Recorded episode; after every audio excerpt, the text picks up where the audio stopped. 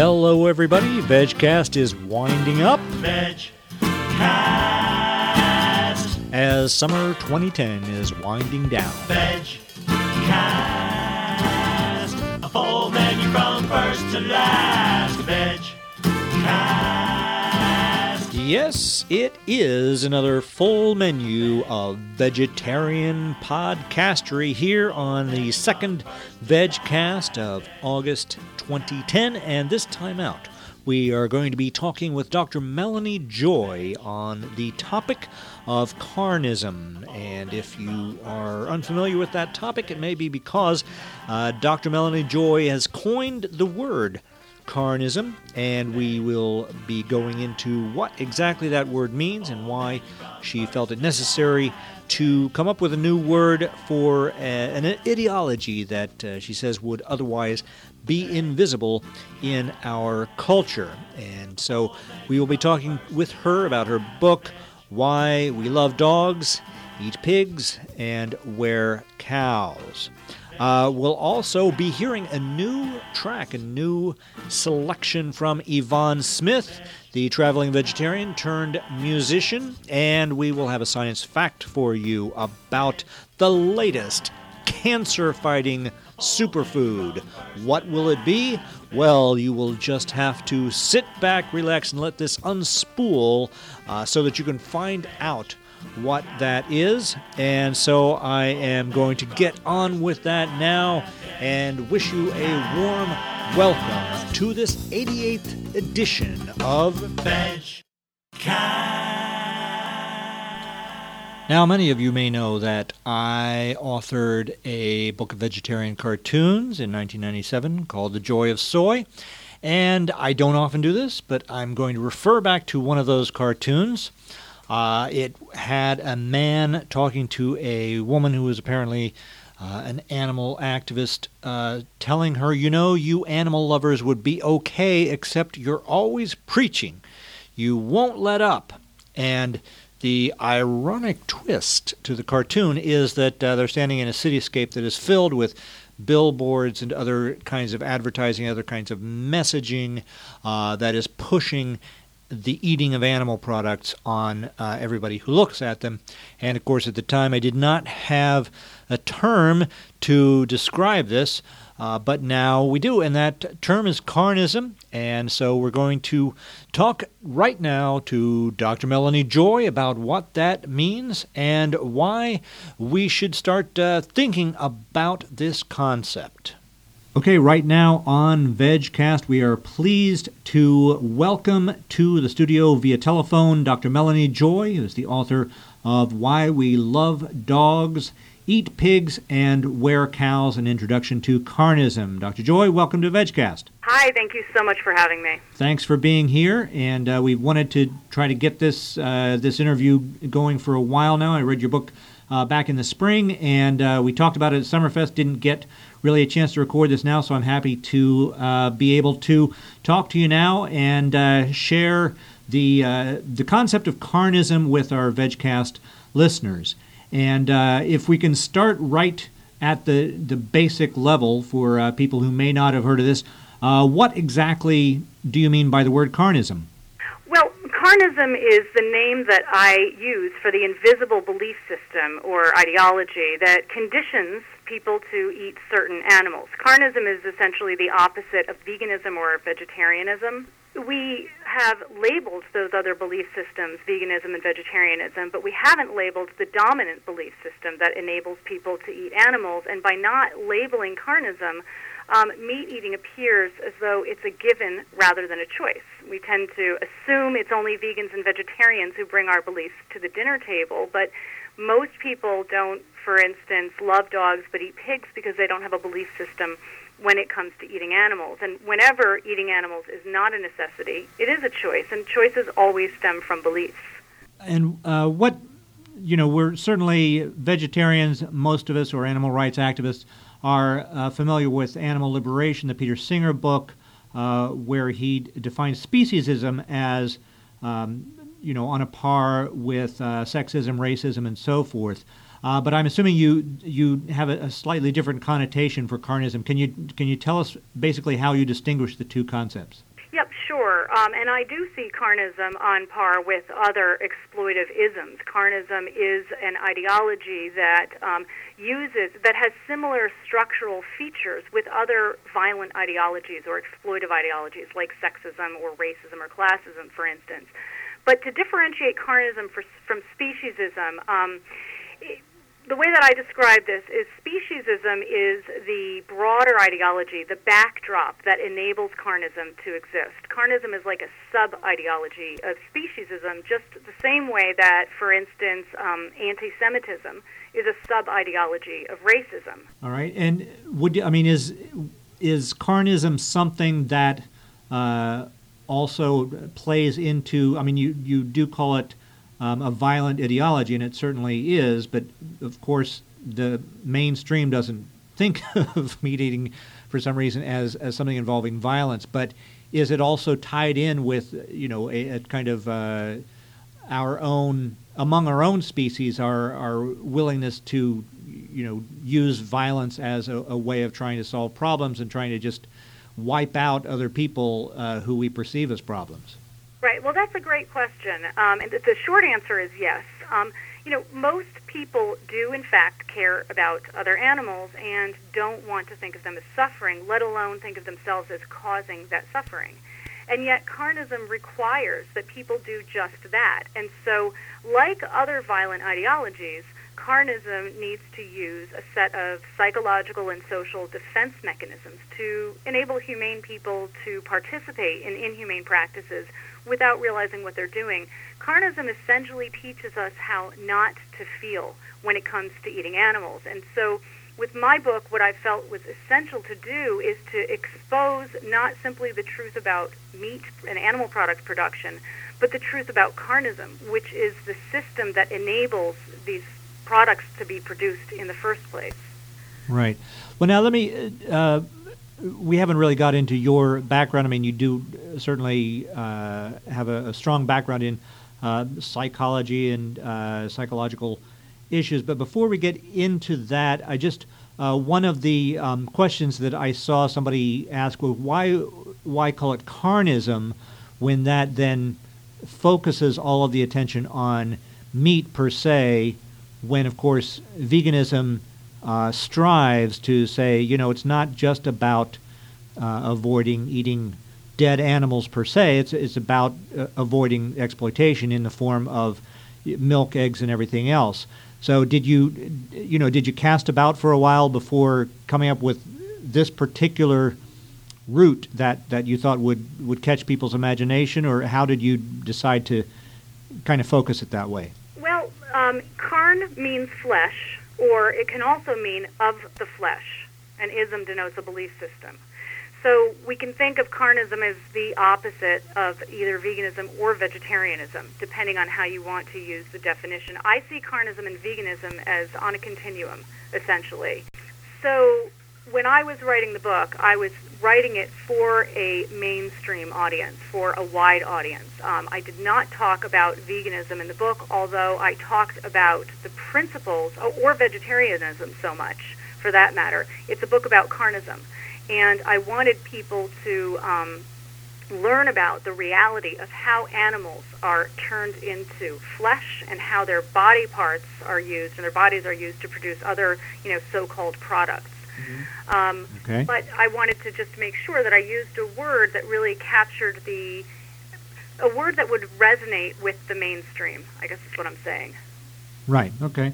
Well, would, were you worried that it would feed it all into you know a lot of people like to say I'm a carnivore uh, as their you know as a kind of a tacit excuse for their choosing to eat meat and or other animal products uh, when we know for a fact, you know, they're not actually literally carnivores, but their sloppy usage of that uh, kind of, you know, papers over uh, a distinction that needs to be made and makes it seem like, you know, they they have no choice in the matter. Or were you, you know, did you worry about it kind of dovetailing with that?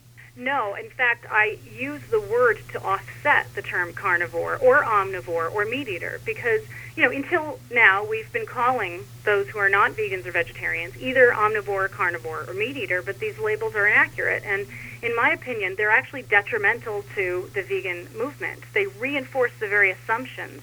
Um, you know, the assumptions that eating animals is natural and normal. And these are two of the most entrenched and compelling myths that are used to justify carnism. Um, so, you know, omnivore and carnivore are terms that describe a person's physiological disposition, not one's ideological choice. So, whenever we say carnivore, whenever we say omnivore, we're reinforcing this idea that eating animals is somehow natural. Mm-hmm. Um, and meat eater is a term that makes, um, you know, animal eating animals. Um, it focuses on the behavior of eating meat, as though one is acting outside of a belief system when they consume animals.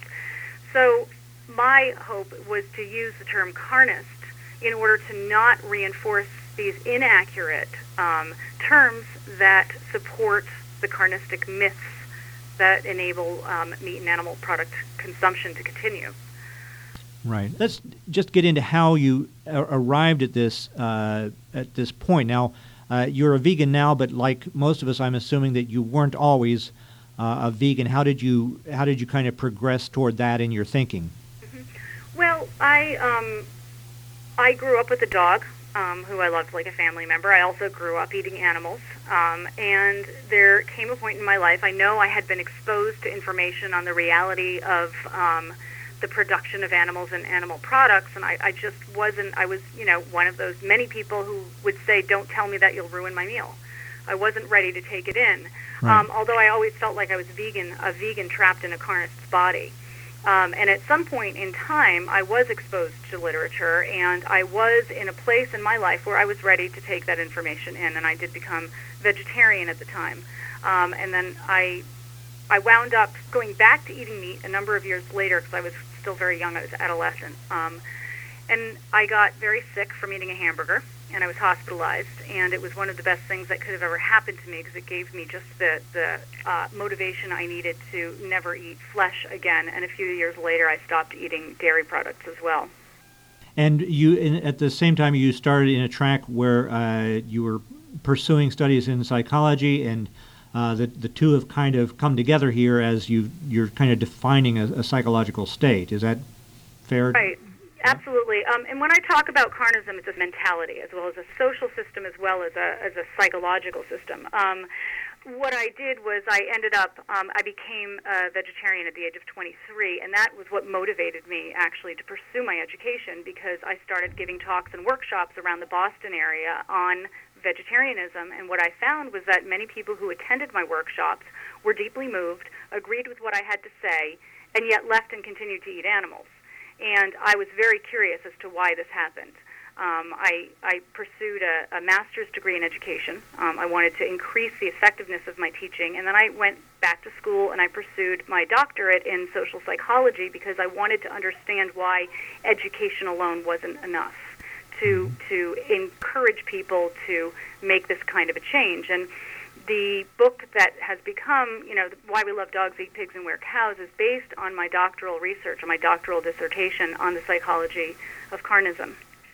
Well, now, in, when you say education isn't enough, I mean, in a sense, um, the book is another form of education. What, you know, looking at the the problem uh, which you've identified now and named, what would you say in terms of a, a, a social system or any other uh, remedy is is really the most successful way to overcome it.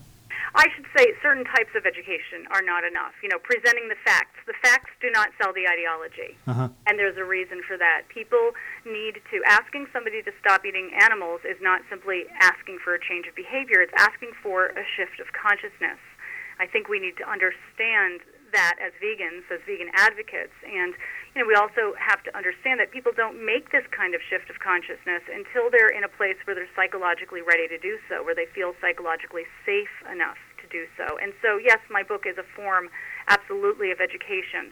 Um, my hope is that my book would expose this invisible system so that carnists could start thinking for themselves and think outside of this system that so indoctrinated them. It's indoctrinated all of us and that vegans and vegetarians would feel more grounded in their beliefs, have the vocabulary to better articulate, um, you know, as they're advocating their beliefs. And I think it's really essential for those of us who are working to um, abolish the production of and consumption of animal products to understand that people don't eat animals um, simply because it's a matter of personal ethics.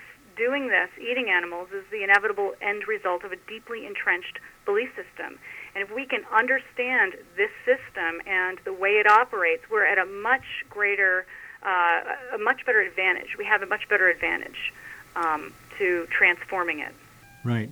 Well, when you when you talk about the, the invisible system and and how it operates on people, I, I was just uh, thinking this morning about the the bizarre kind of topsy turvy world that we live in in terms of uh, foodborne illness, uh, where we just uh, you know had 380 million eggs recalled uh, for salmonella, and just uh, last week or so there was another million pound recall of beef for E. coli, uh, and these stories were basically just tiny, tiny blips in in the news media. Whereas when spinach or peanut butter or some plant-based product uh, manages to become infected with uh, you know foodborne bacteria, which is almost always directly from domesticated livestock, those are huge stories that, that don't bother you know tracing the, the actual source whereas you know these other things are so oh sure you know egg salmonella beef e coli that's that's old news. And it certainly has that same function of uh, reinforcing the concept that you know just eating those and, and getting sick sure that's that's just something that you have to expect to happen now and again. Whereas these other things they're really worth reporting. And of course it has this, I suppose, unconscious effect of of uh, unfairly trying to level the playing field, as though you have to just watch out for all all of these different foods because they just might have something wrong with them, and you know it's never re- actually thoroughly reported in a very lucid way what what the real problem is there. Right, and, and in my book I talk about what I call the three Ns of justification. Eating animals is normal, natural, and necessary.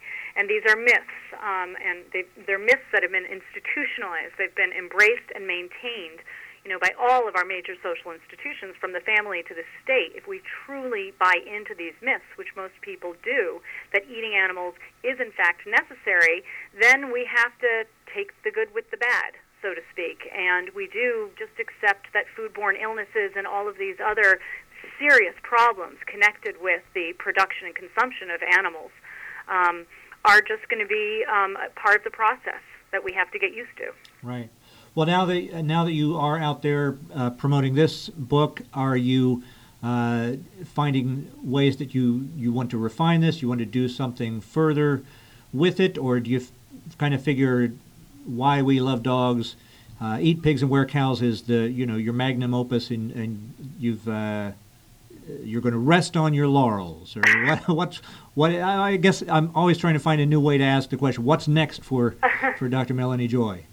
Well, I, um, I mean, writing this book has been a means to an end, and that end is far from having been reached. Um, I would like to see, I, I strongly believe that the vegan vegetarian movements need to shift our focus away from veganism and vegetarianism and put it on carnism. The same way feminists um, have stopped saying you need to be a feminist, but have said let's examine sexism and let's challenge sexism on an institutional and on an interpersonal level. I think that this is a very important shift for us to make. And I'm not saying that we should abandon the concepts of veganism and vegetarianism. They're incredibly important, but the focus has been on us, has been on um, on you know those of us who are vegan and vegetarian. And I think we need to put the focus on the institutions and on the problem, really name the problem. So, to that end, carnism needs to become a much better known word than it is now, and it's going to be up to um, those of us in the movement to really embrace this word and help get it out into the mainstream because once we do, it'll radically change the way that we think and we talk about the issue of eating animals. So, I have um, been in the process of launching an organization on a website um, called CAN, Carnism Awareness and Action Network um, which will be accessible through carnism.com um, in the next few weeks. Um, where people can come together who want to um, get information and help raise awareness um, about the issue. Okay, great. And uh, when that's up, if you let us know, we'll add that into the show notes for this podcast, and uh, uh, you know, be sure that at least uh, we can get the word out uh, this way. And uh, again, that book is called Why We Love Dogs, Eat Pigs, and Wear Cows. It's by Dr. Melanie Joy, and it's out from Conari.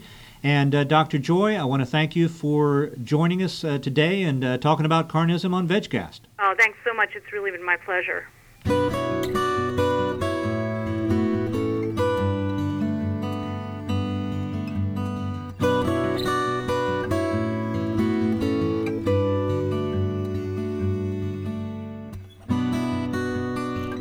Once upon a time, now it seems like another life. I was someone I didn't want to know. No one knew, even I, who I was inside. Reaching through the dark, hoping someone would take my hand. Paralyzed, afraid of any kind of change. I've learned so much since then. Now I understand. Telling my new story, singing my new song, loving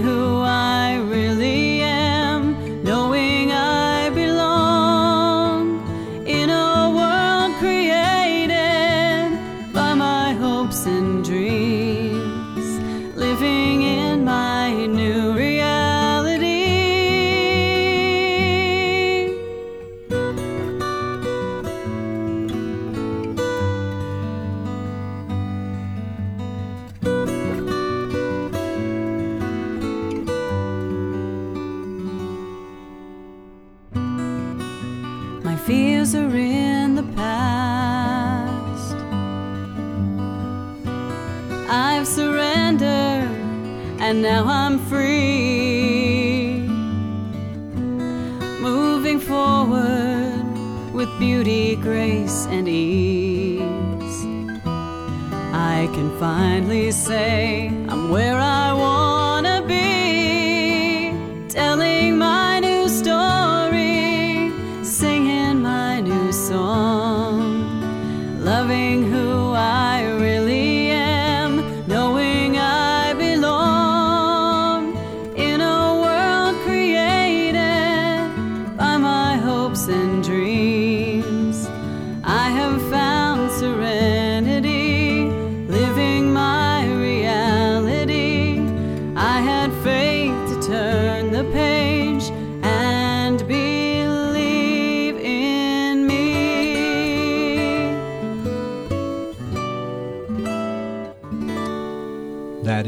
Yvonne Smith, who many of you will remember as the traveling vegetarian, and who is now telling my story, as she says. Uh, a some listeners prone to lyrical analysis might find a little bit of uh, autobiography in that lyric. Uh, I don't know if we're reading too much into that. Uh, we can uh, put that out there and wait and see if we get angry letters from the traveling vegetarian sector. But in the meantime, we need to turn to the Science. Our science fact for VegCast 88 is watercress, the new cancer busting superfood. Now, this is from tonic.com, which is a, uh, a news site, not a uh, mainstream outlet. Uh, but of course, this was in mainstream outlets, but I chose this just so that I could read that headline uh, because it does kind of encapsulate the essence of this science fact. And it's a pretty brief write up. I'm going to read some of it for you now. According to UK scientists, a portion of the leafy green vegetable a day, that's watercress, could keep cancer at bay. As well as being packed full of essential vitamins and minerals, it's now believed that watercress could prevent the growth of cancer cells. Britain's Daily Telegraph reports that researchers at Southampton University in the UK studied the effect of regular watercress consumption on a group of women, all of whom were breast cancer survivors. After fasting and then eating a regular portion of the peppery salad leaves, the women experienced a drop in a cancer aiding molecule and elevated levels of cancer fighting molecules. The study, led by Professor Graham Packham and published in the British Journal of Nutrition, is exciting news indeed. The report states this pilot study suggests that dietary intake of watercress may be sufficient to modulate this potential anti cancer pathway. And that's kind of the takeaway sentence in that, you know, you can eat all the watercress you want if you're also uh, stuffing your face with hot dogs and deli meats and things, and it may not actually work to stop cancer because it may be that you need to look at your entire diet and uh, how you get vitamins and minerals from different foods. And so, this again is a kind of a typical report in that it's uh, isolating something uh, and saying, oh, well, this thing is going to help. And of course, I'm not going to sit here and tell you not to eat watercress or that watercress isn't good for you. It's just that we still haven't quite gotten to that uh, mindset that T. Colin Campbell uh, speaks of in the China study, where he says we have to look at the whole diet, the whole how different things that you're eating work together with each other and support each other or work against each other. So, uh, just uh, I'm going to give a little bit of a caveat there, but again, now that we have that out of the way, let's just note once again that this is another uh, plant food that both fights the kinds of cells that help cancer and it boosts the kind of cells that work against cancer. And as of yet, as of this recording, we have not yet seen any uh, animal product in isolation that is able to do that. It's a bizarre thing given that we must eat animals in order to survive.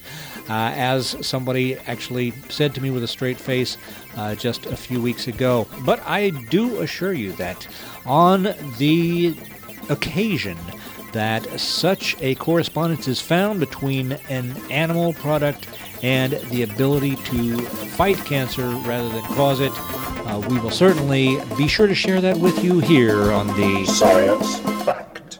And before we go, a little update on that egg recall that I mentioned in my conversation with Melanie Joy, which actually occurred a week before I am finally getting the podcast done and out there. In that interim period, uh, the 380 million eggs has expanded to 550 million to uh, looking at chicken feed now as a source with in air quotes of course source of salmonella.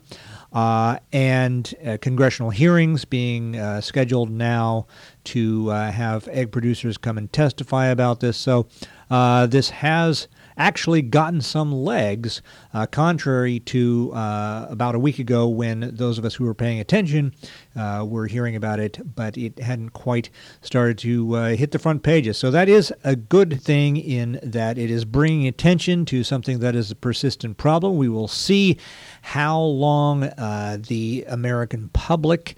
Uh, continues to pay attention to it uh, before thinking, oh, well, everything must be absolutely fine now. But it was good to see uh, in the mainstream reporting some health experts pointing out that uh, there are uh, like 2 million uh, eggs out there every year that are infected with salmonella, and it's just basically a crapshoot as to whether you're going to get it. I did not use that term intentionally, but I think we will stick with that and get out of here.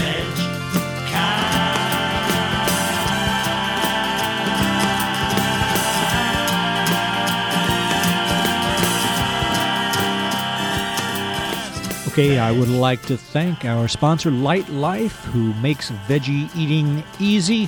Join us, they say, and be pro veggie. I would also like to thank Dr. Melanie Joy for being so patient with uh, me getting this interview scheduled and getting the podcast done. And uh, thanks, of course, to her for talking with us about carnism. Thanks to Yvonne Smith for sharing her latest oeuvre with us and our VegCast listeners. And thank you, VegCast listeners, for downloading and subscribing. Until next time, I would hope that you will get out there and live like you mean it.